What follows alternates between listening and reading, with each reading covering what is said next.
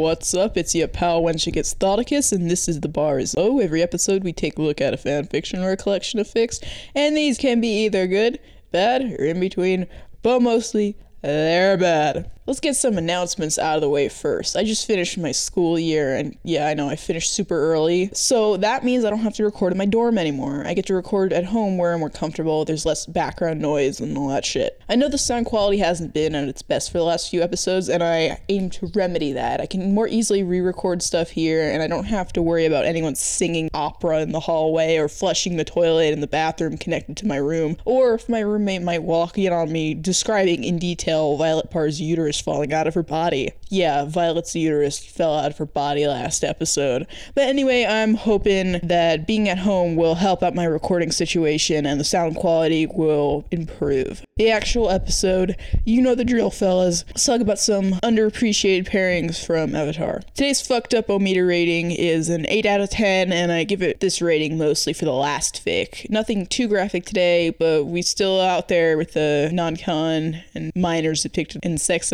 Without the last fic, though, I'd give this like a 6 or a 7. It's not the darkest episode we've done, especially, you know, not recently. So start off pretty light on the sexual content, and the last two fics we do will be smut. Mostly straight pairings today, but of course there will be gay and lesbian ships, otherwise I would have to somehow find a way to disown myself. So uh, there isn't a lot of Roku Sozin fic out there, even though they had mad chemistry, but that's, you know, because they only got like one episode. This one's not very shippy, but the other has a bunch of other more explicitly romantic or sexual fics of them. I think I chose this one because it reminds me of that stupid ass fic that stuck me with my stupid ass OTP. Grumpy Fire Lord, snow, homoerotic undertones. That's my shit apparently. This takes place after Roku gets back from his mega cool avatar training and he reunites with Sozin. A lot of shit's changed and they're both responsible adults now with important jobs, but they're still buds and they are just a little bit gay. Just, just a little bit. Just a little gay. Some lines from this. Can the air nomads fly by flapping their arms? Nah, you gotta flap your arms and your legs, dumbass.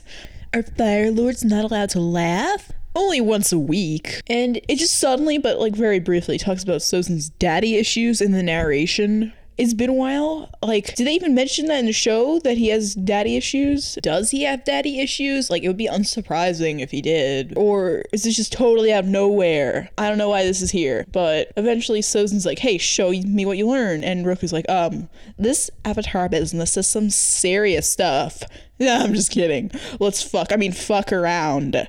So he introduces Sozin to snow, and he's like, "What the fuck is this? Was it for? Why does it crunch?" And I want to say. This was like to live in California, but we have like mountains here and shit, so not really. So it's like even worse than being a Californian. More weather ignorant. So Roku does have to explain what snowballs are, and of course this ends up with him throwing a snowball at Sozin, who's a little fucking bitch. And his reaction just so dramatic. He tries to protect himself with firebending from a snowball.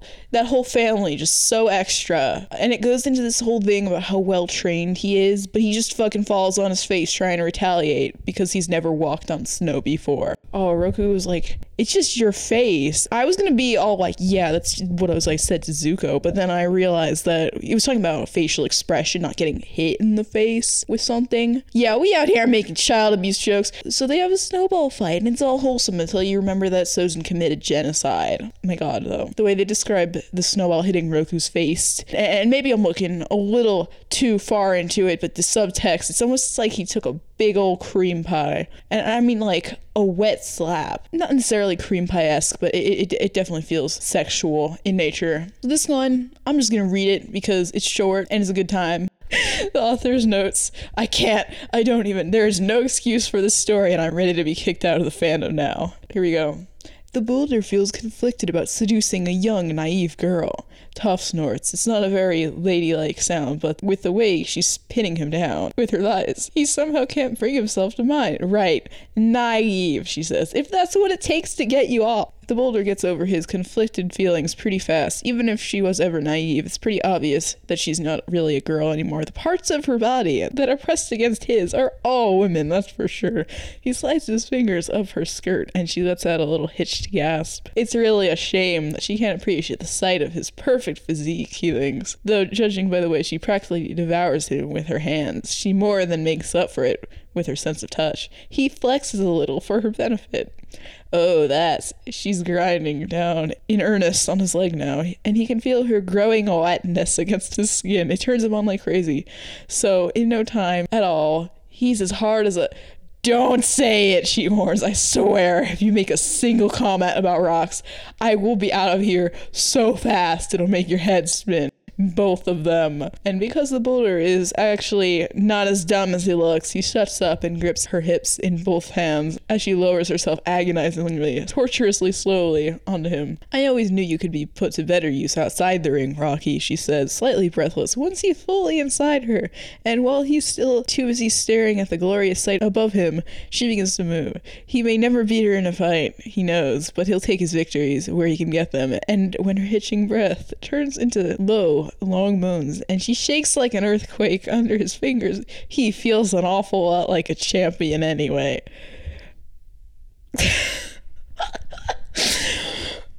oh my god, I love how she just was like, no, you can't fucking make any fucking puns. Dearest author, please don't feel guilty. First of all, this is a wonderful piece of art. Second, there are a lot nastier things in this fandom. Like, there was another one of this pairing that was much more serious, but I opted to cover this one instead because this is my type of shit right here. You did a service to your community. This needed to exist. Bless your soul. Okay, this next one. Sokka be like, so uh Piandao, this dude, he wanted me to write poetry and paint shit, therefore that gives me the right to snoop through his poetry and drawings and find stuff that definitely wasn't intended for me and then that I will regret finding. One day he starts going through Piandao's shit because he's a very naughty boy and he finds some sensual drawings of perhaps a Fire Nation Navy man, and some erotic poetry about Mystery Man, and then some love letters to Mystery Man, and these ones actually have a name on them, and he's like, oh fuck oh shit, it's Jeong Jeong. And nothing happens for a while with that. But a few months later, when everyone's celebrating the end of the war, Sokka's just like being a terrible dancer, and then Piandao has to show him how to do shit. So Piandao gets whatever his, I don't know, uh, what what is the gay male equivalent of a gal pal? I'm only familiar with gal pals. I guess just guys being dudes, dudes being guys, guys being gay, you know? show me your dick, Steve. And Sokka's like, what the fuck?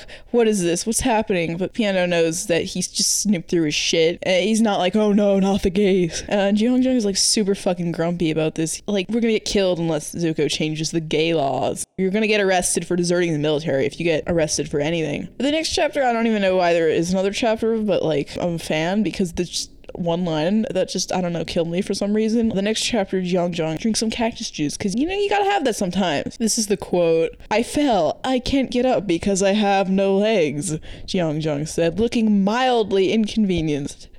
Fucking just same. That's how I feel every day. And I, I mostly I covered this fake because I wanted to say that line. Fucking just yeah, I don't have any legs. Whoops. Just mildly inconvenienced. Jeong Jeong says, oh Piandao i just want your d-. and their servants just like i'll just pretend i didn't hear that. Their servant's literally named fat. That's a terrible name. And it ends with Piandao drinking something too and he's like hmm this tea tastes kind of uh quenchy. Oh fuck. So we didn't get to see that fun stuff and what other no legs jokes await us. Sad to me. This next fic's a little bit darker i guess instead of getting murdered. Kya just gets held captive by the fire nation and thrown in jail. And your boy skinny p ozai you know he likes to smash. Because you see here in the avatar fandom we like to fetishize races that don't even exist namely the water tribe motherfuckers. This fic does dial it back with the sex relatively speaking uh, there's a lot of focus on just the conditions of her imprisonment comparing things how they started off to how they are now.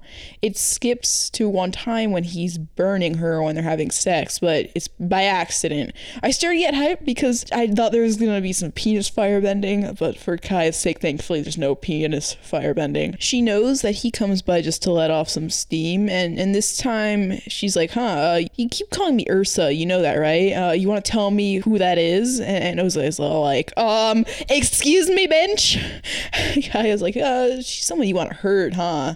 And he's just like fucking screeching because he's been found out and he's a little bitch. So Kya figures out that Ursa is probably someone close to him and her two guesses his wife or his daughter I feel like I should be more horrified that she thinks maybe, yeah, this guy's calling me his daughter's name when he fucks me. But there's only really so much fun for the whole family I can do before that stops being shocking to me. Like, God, there's so much Azula Ozai out there. It's fucking terrifying. But still, in this non incest context, I thought that it was weird that she thought that.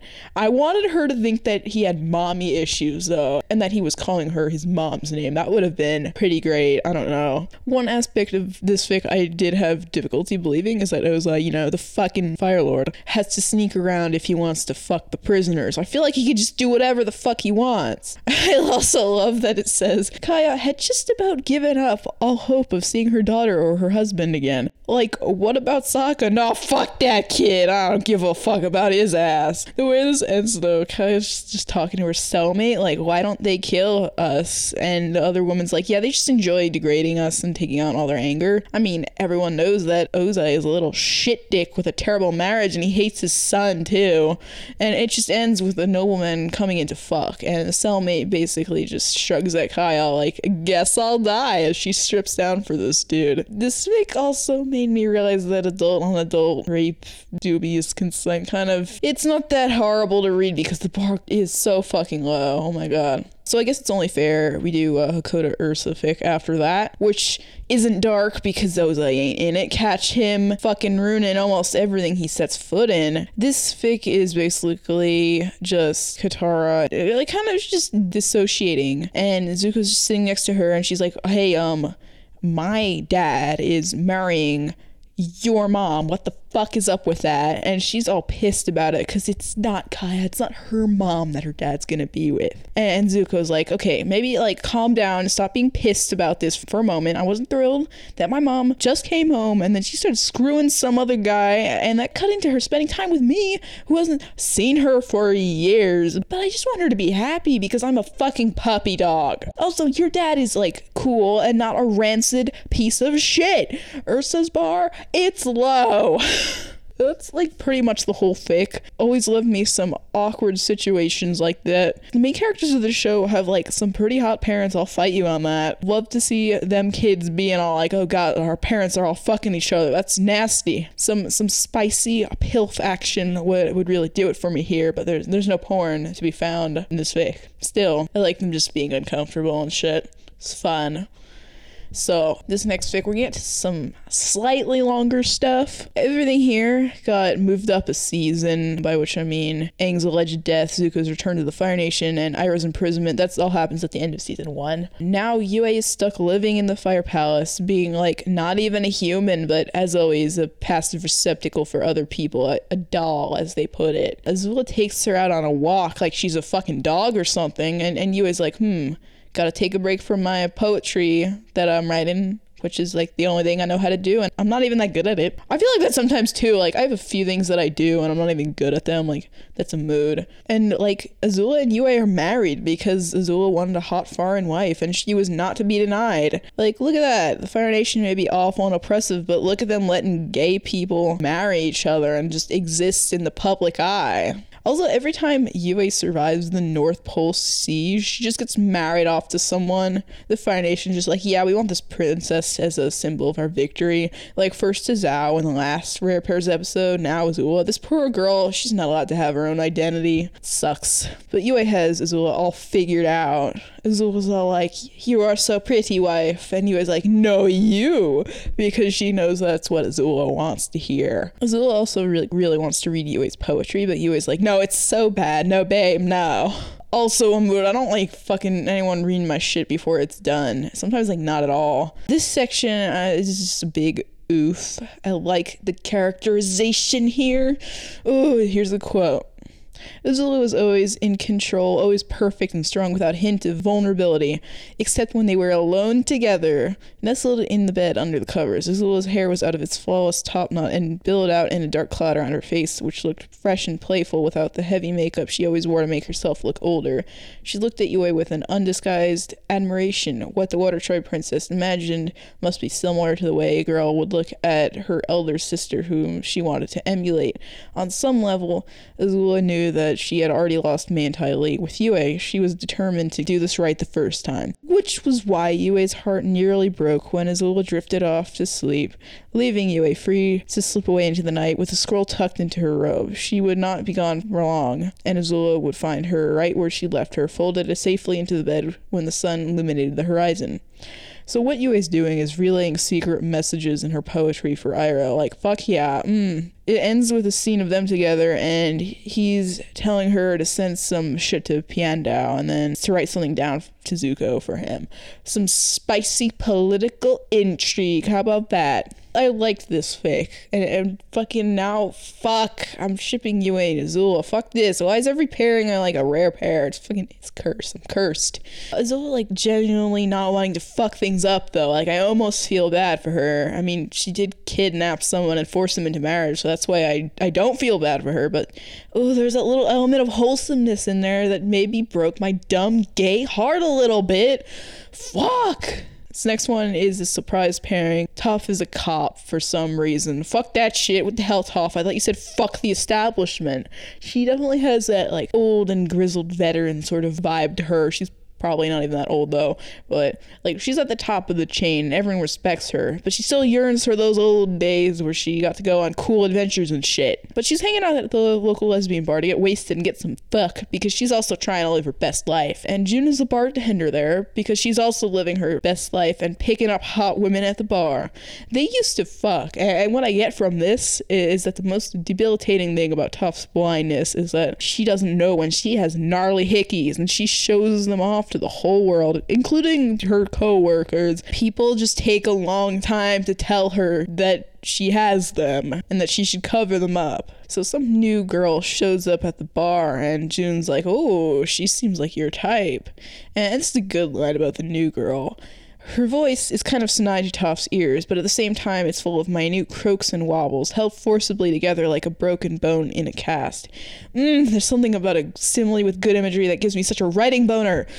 the girl introduces herself as Nang, but Toph is a little suspicious. She's easily able to figure out that she's a firebender by smelling her and like feeling her body temperature. And they hook up because that's just Toph's life. It skips the sex scene and gets right to Toph waking up afterwards. And there's this whole thing about how she doesn't like sleeping in beds and that adulthood means owning your own furniture, quote, whether you want it or not.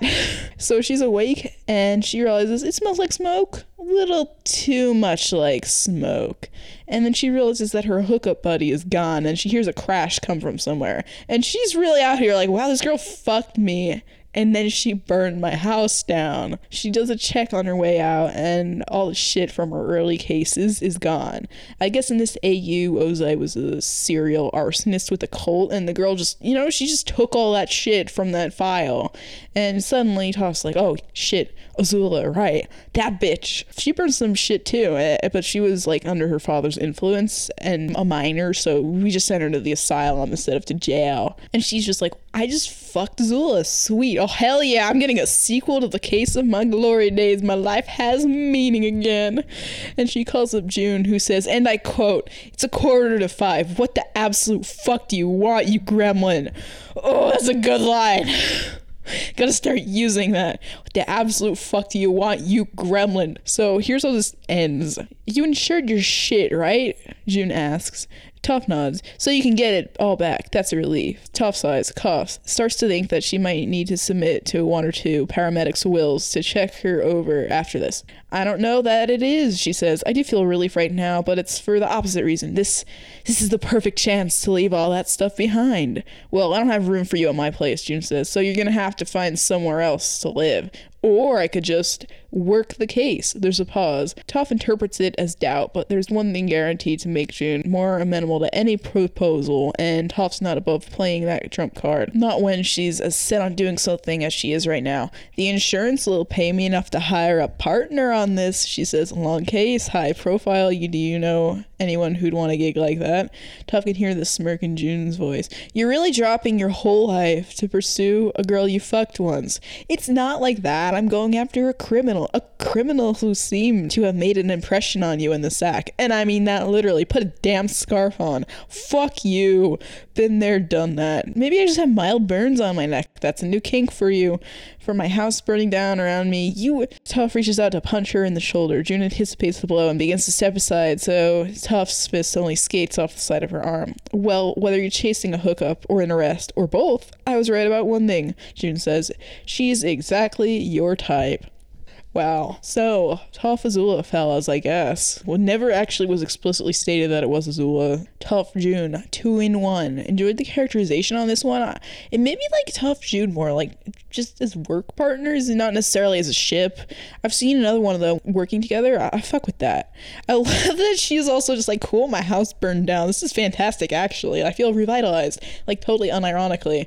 Azula is such a cocky bitch, too. She just goes right up to the lead investigator who took her down once, fucks her, and then burns her house down. I wish I had that much confidence. Dear God. So, this next fic is another surprise pairing. It just goes to show how fucking weird humans are, and not in the way that I usually mean when I talk about humans being weird on the show. We start off with May's brother Tom Tom's, fiance Hai, who's an earth peasant, sneaking over to visit May's shrine. They live in like the former colonies or something once the Fire Nation fell in this AU, and May's dead, and she's been dead for 15 years.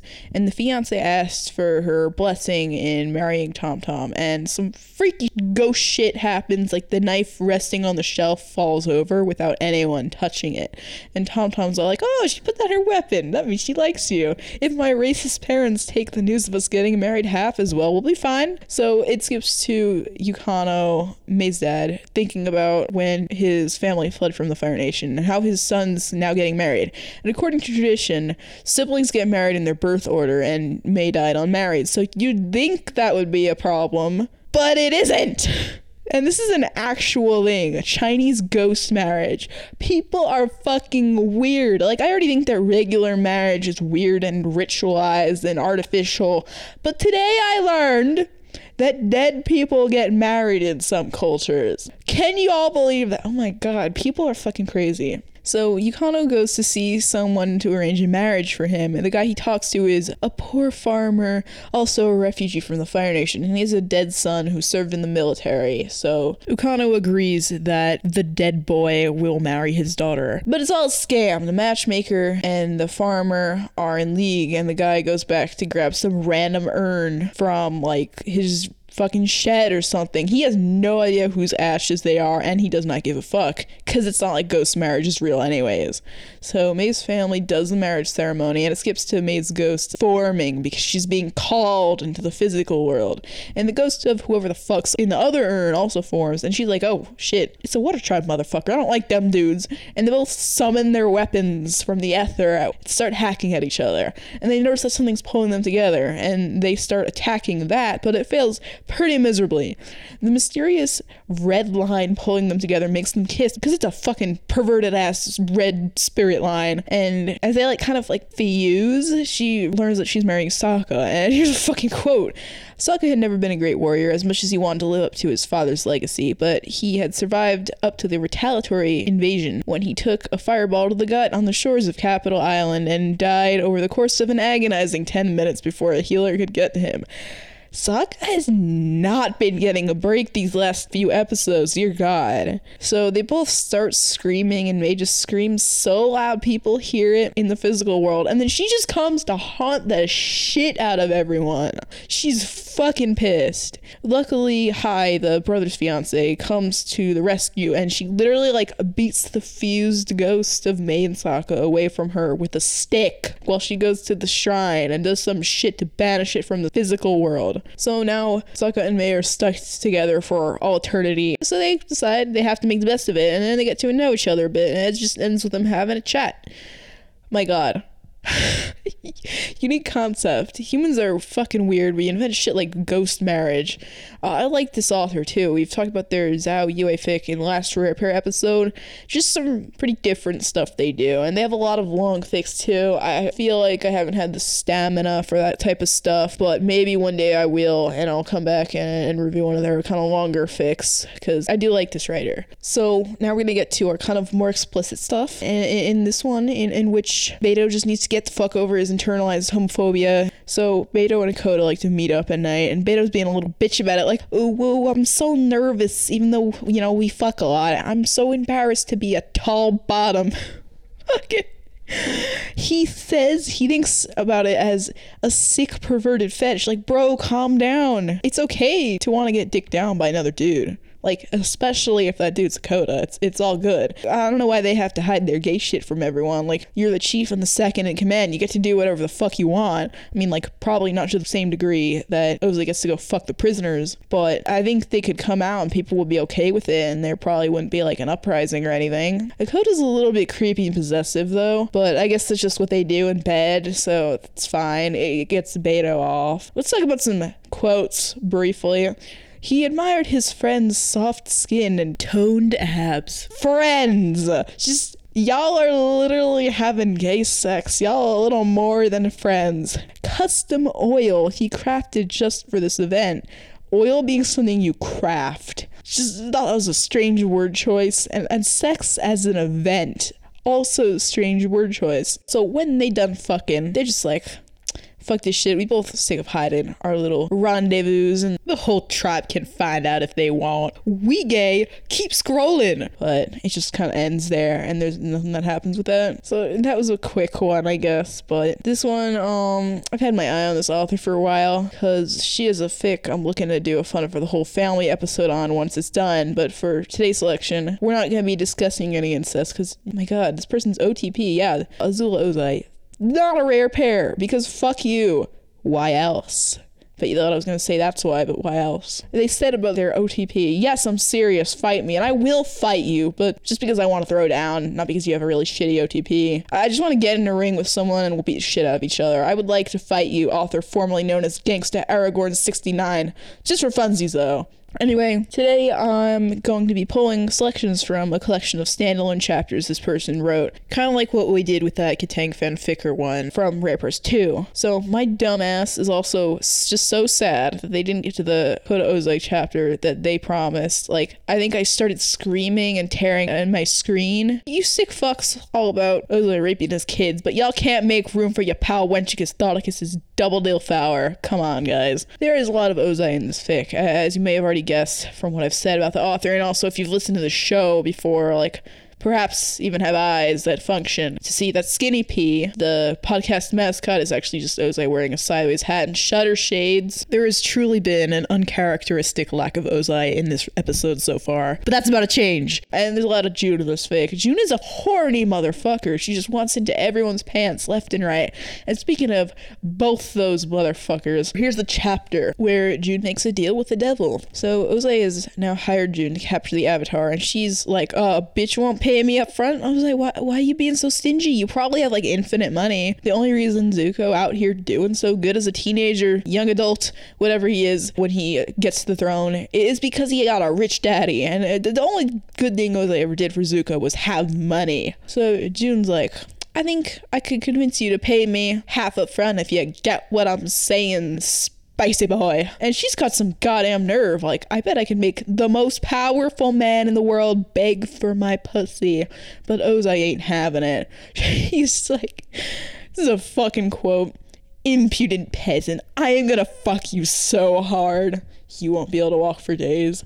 Just the tonal shift from his stupid ass grandiose speech patterns to I am gonna fuck you so hard, dirty talk. Fucking this guy, I can't. Jet May, our next chapter here. May gets arrested for trespassing in Jet's wood. This motherfucker be all like, What are you doing in my swamp? And she's like, uh, I doubt that it's your swamp. And he's like, it's mine because I said so. And she reveals that she's from the Fire Nation. So he asks if she's a firebender. And she's like, God damn it, Shrek, you dumbass. I would have burned through these ropes that you so sexily tied me up in if I was a firebender. And then they just bond over bondage, and she says that she bites. But there's no sexually explicit scene, which is rare for this fic. Jet is such a fuck boy, and I will say it until I die. I just want the scene where she's like, uh, you have to take the damn weed out of your mouth if you're gonna give me head. I don't want that shit going up my coochie. But it doesn't happen. It's sad, really. Next chapter Zuko June. June is a horny motherfucker. I already said that, but it needs to be emphasized. Zuko is busy being a sad emo angst baby after failing to capture the Avatar again. Uh, he gives June her money, but she wants to stick around because she want to smash. Look, I'm not surprised that she wants to fuck a teenager. I'm just surprised that she wants to fuck ponytail Zuko. Like, we don't make enough honor jokes on this show or face burning jokes, but most of all, we definitely do not make enough ponytail jokes. She's like, How old are you, Prince? And he's like, I'm 18, I'm legal. And she's like, No, you're not. Not that I care. Like, have you ever fucked before? And Zuko's at least not stupid enough to lie again. So they fuck, and she thinks he does pretty well for a virgin. And when they. when they finish, she's like, "How about round two? Hand me my whip. It'll be better that way." And it just fucking ends. Uh, rip in peace. Sokka Ursa, next one. Sokka gets dumped because Suki left him for a woman. Sorry, you dated lesbian Sokka, but you get some MILF action, baby. I guess this is his break from dying a horrible, painful death and then getting ghost married, so that's nice. It's Mai and Zuko's engagement party, and he's being a little sad boy, but Zuko's like, hey, I just wanted you to meet my mom. I know she'll cheer you up. Zuko, are you whoring off your mother, or do you mean that in a non sexual way, even though it ended up being sexual? Sokka starts putting the goddamn moves on her. Not like he's very smooth or anything, but Ursa finds his awkward flirtation endearing. They lean in for the kiss, but Zuko shows back up. But once he leaves again, Ursa's just like, come to my room tonight. And Sokka's like, uh, yes, mommy. Oh my god, just your rebound relationship is with your best friend's mom. I'm fuck, just, I'm dead. Ursa, why are you preying on younger men? Like, let's not pretend this is any better than if it was a younger woman and an older man. But oh my god. Suki just be hoeing around in these. This one's Suki Aang. It's only a few days before Sozin's comet, and Suki shows up in Aang's room to soothe his nerves. I really don't think this is good timing, Suki. Like, the kid's already got enough to worry about. Getting into a relationship, fucking his best friend's girlfriend, it's just some unnecessary drama, I think. He's already angsting over having to kill a man. I think you should just stay out of it. But Suki goes in there hoping to smash, and Aang is a bit hesitant, but she drops her robe, and he's like, oh, she's looking pretty damn good. So they fuck, and Aang does a bit better than you'd expect him to, and all the while, Suki's like, shh, nobody has to know about this. But it ends with Sokka just walking in on them. I really do love the trope where people walk in on motherfuckers having sex. It's, it's one of my favorites. And there is a chapter that's just Sokka and everyone else's too. It's their reactions, and some highlights include you molested the Avatar? Aang, I will kick your skinny ass. Aang, you little shit. You're both sluts. Oh my god. Bad idea, Suki. I don't know why you thought that was just no, it's just a terrible idea. Know what else is a terrible idea? Fucking pairing Katara with Ozai. That's a terrible idea. You know we had to do it to him. I'm not even sure if this is a rare pair though, to be honest. I mean, on of Our Own, there's not much stuff for them, but oh man, on fanfic.net, don't even get me started because I can and have talked for hours about that shit. Oh, so Zuko delivers Katara as a gift for his father, which was what happened last time I did Katara Ozai on the show, which is two episodes ago. What is it with this fandom of Katara getting kidnapped and like sold into slavery or whatever? So Ozai is actually not a complete fuck waffle to her here at first, at least he's like, "Hey, you want some food? You want a bath? I won't be in the bath with you. It's just it's just a bath to clean yourself." And she's like, "Well, yeah." And he invites her to dinner and makes her wear like a skimpy dress naturally, but she's like, "Yeah, whatever. Fuck this. A bitch gotta eat." Uh, this scene actually made me kind of hungry. not gonna lie. I have like one meal a day plus some snacks. I gotta stop that shit. Y'all don't want to hear about my eating, but I, I it's not good. The Katara just fucking devours everything like a rabid animal. She does not give a flying fuck what Ozai thinks of her, which is beautiful. And they don't serve her water. They're out here pouring bottles of wine, and she just chugs the wine, which is the Wenchicus Thoticus experience. Like, just chugging wine, even though you're supposed to politely sip it. Katara drinks six glasses of wine and she's just drunk as fuck. Also me, because Ozai just makes me want to drink copious alcohol. She starts getting a little flirty, not really noticing that her titties be hanging out of her shitty little dress. It describes his hair as as smooth as melted chocolate. Like I'm already hungry now. Y'all out here trying to make me even hornier for Ozai. As if that's possible. She asks him what's for dessert, and you know what this fucking creep says? He says, You. You are for dessert. So yeah, this ass bag takes this drunken teenager back to his room and fucks her, even when she realizes that she doesn't like where things are going. Uh, Zuko's pretty horrible here too. He doesn't join in or anything, but he's like, oh ho ho, this girl's so drunk, it's real funny that the dad's about to rape her. Oh my god. Ugh. Also, her titties are hanging out. yeah, so um that's your obligatory Katara I guess. This one's Toph which is weirder to me. I've only seen this once before in episode 5, and there are only two things I'm gonna say about that now, so listen up, y'all. One, titty fucking. Two, thank you, Fappy, for saving my life. So this is a Fire Nation wins AU, and you know how Toph's family are some rich bitches. Well, they like let's get on this Phoenix ass motherfucker's good side. Why don't we promise him our 16 year old daughter's hand in marriage? So Toph's not into it at first, but she's like, you know what? There are worse things than being married to the most powerful man in the world. She gets a handmaiden upon arriving at the palace, and the maiden like calls her milady. I'm oh fucking done.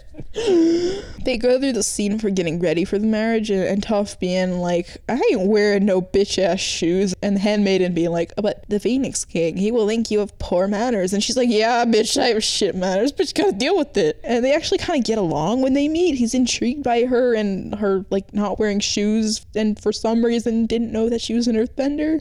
And then we just gotta skip to their wedding night. Like, I love their interaction, to be honest. This is making me want more fics where they interact, not where they fuck, but just where she does shit to piss him off. I'm just gonna read this quote. On the night of their wedding, Ozai was very eager to take his new bride to bed. For several minutes he waited, growing rather impatient. The sight of her soon made him forget why he had been upset in the first place. Toph was very pleasing to the eye as always. Her raven hair had been taken down and he noticed that it reached her hips. She wore a simple white nightgown made of satin and only reaching her upper thighs. She stood there, twiddling her thumbs nonchalantly as if waiting for an invitation. She seemed uninterested, not nervous like most young girls. Is this the part where I'm supposed to sleep with you? Toph asked bluntly. This made Ozai laugh for the first time in months. Was she truly that obtuse, or just attempting humor? Either way, it was amusing. Yes, you are supposed to sleep with me, the Phoenix King clarified. Okay then, she replied simply. Toph bounced onto the plush bed much like a child, then she flopped onto her back and sprawled out in a rather obnoxious manner. Yeah, this'll do, she stated, folding her arms underneath her head. Ozai sank on top of her, using his strong arms to support himself so he wouldn't put too much weight on her small frame. He trailed kisses down Toph's neck and chest, which he thought would serve to excite her a little. However, they quickly began to bore her. Ozai could tell, of course, and he proceeded to rip her clothes off, making her gasp in surprise and delight. Nobody had ever done that to her before. I just love how few fucks she gives. And he also he just laughs for the first time in months. He must be fucking miserable, even though he just, you know, conquered the world and that's what he wanted. Then he's like, You is hot, baby. And she's like, Are you hot? And he's like, What do you mean? She's like, I- I'm I'm blind. You know that, right? So she touches his face for a while and she's like, Yeah, you're pretty hot. I guess uh, it was like plucks his eyebrows. I, let me just also say, what a waste it is to pair Ozai up with someone who's blind. Like his physical appearance, it's only good quality. Just what a waste. So this chapter was way less upsetting than the Katara one. He's actually gentle with her and gives some care for her comfort. When she doesn't enjoy it, he's like, it's better the second time. Not even in like a yeah, let's fuck some more way, but more like, I'm sorry you didn't enjoy it way. Uh, and she's like, yeah, tell me about it, stud. She, literally, she says, prove it. Fucking yes. Aang June this one, June is still being a horny motherfucker, and Aang is an adult here, thank fuck. He's having family difficulties with Katara being like all hormonal and pregnant, and he just wants to get out of the house for a drink.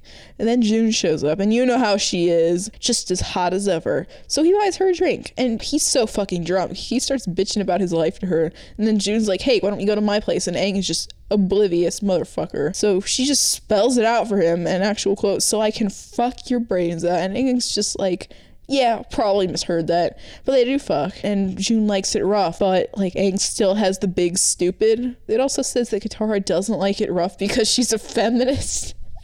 As if that has to do with anything. to me, feminism is sexually liberating yourself. So, sexually liberate yourself, Katara. It's what your husband's doing. So, the last one, Ty Lee and Suki, in which Suki is lonely because Sokka went on a hunting trip with his dad for several weeks. So Ty Lee comes over and this bitch be like, it's time to get wasted.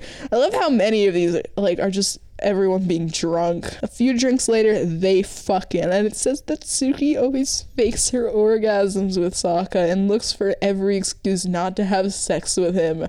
Rest in piss, Sokka. He got his break with Ursa taking an interest in him, but now it's back to being ridiculed and, and just suffering. I don't get the whole faking orgasms thing. It's dishonest, and you ain't gonna build trust in each other and have a healthy relationship if, if you do that. I've never faked an orgasm, and I don't want to make you feel good about yourself or a fake accomplishment, so fuck that. But yeah, Suki's just out here discovering she's a lesbian, like in every chapter except the one where she fucked Aang but like nice. Lesbians actually get to have orgasms, so like maybe consider fucking a woman if you haven't done that yet. It's a good time. I'm here for that. So that's the fucking episode. Hope y'all found some new pairings you might like. Let's collectively just stop writing Zutara and instead write about pairings like these. Underappreciated, unique stuff here. So today we covered Snow by Overlithe, Rematch by Mercuriosity, Sokka, and Nosy People by Raffo Baffo, Captive by Breeless, Something Old, Something New by Azar Darkstar, Arsonist's Lullaby by Henry Mercury, Secret Poems by an Orphan Account on AO3, Till Death Do Us Start by Loopy, The Courtesan's Dance by Kit Kat Alice, and some selections from Lust by Illusion of Serendipity. The bar is low is on Instagram. You can find us at the bar is low with an underscore in between each word follow us, you'll know what's coming up next. Feel free to get in contact with me if you have a fic to suggest. If you want to leave a rating or review on iTunes, that'd be real cool. I'm not to beg you for five stars. Give me however many damn stars you think I deserve. And as always, I'm your pal Wenchicus Thoticus. This is The Bar is Low. Thank you for joining me, and that's all for today.